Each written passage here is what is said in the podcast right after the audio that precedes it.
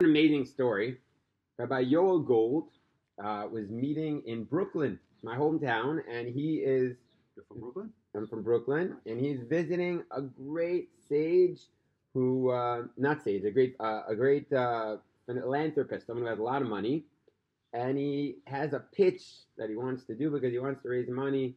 Uh, he wants to ask for hundred thousand dollars for this new project of uh, taking his Torah videos, his Hashgacha Pratis videos, and making it part of the curriculum of schools. So he- asked someone who lives in Brooklyn because he's from LA, where where should I take a, a nice guy like this? They said, ah, why don't you go to this uh, fish place? He says, great.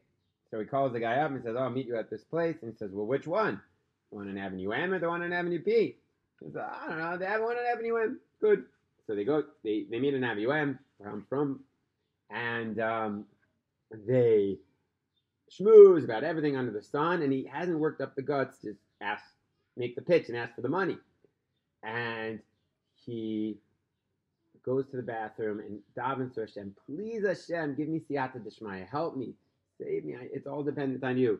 And he's about to sit down and make his, he has the speech prepared in his head, and right then a woman comes. He says, are you Rabbi Yoel Gold? He says, yes, and he, he just wants to get to his pitch, he's playing nice, and he says, wow, I run the girls' high school right next door to here, and we saw you, and we want to ask you maybe you could come and tell a story, us. And the truth is, my girls get so much chizik from your from your videos and your stories. You really should make educational programming. You should make it part of the curriculum. And and she walks away, and the man says, "No, how much would it cost to make that happen?" He says, hundred thousand dollars." And on the spot, the guy gives him the hundred thousand dollars. So who knows?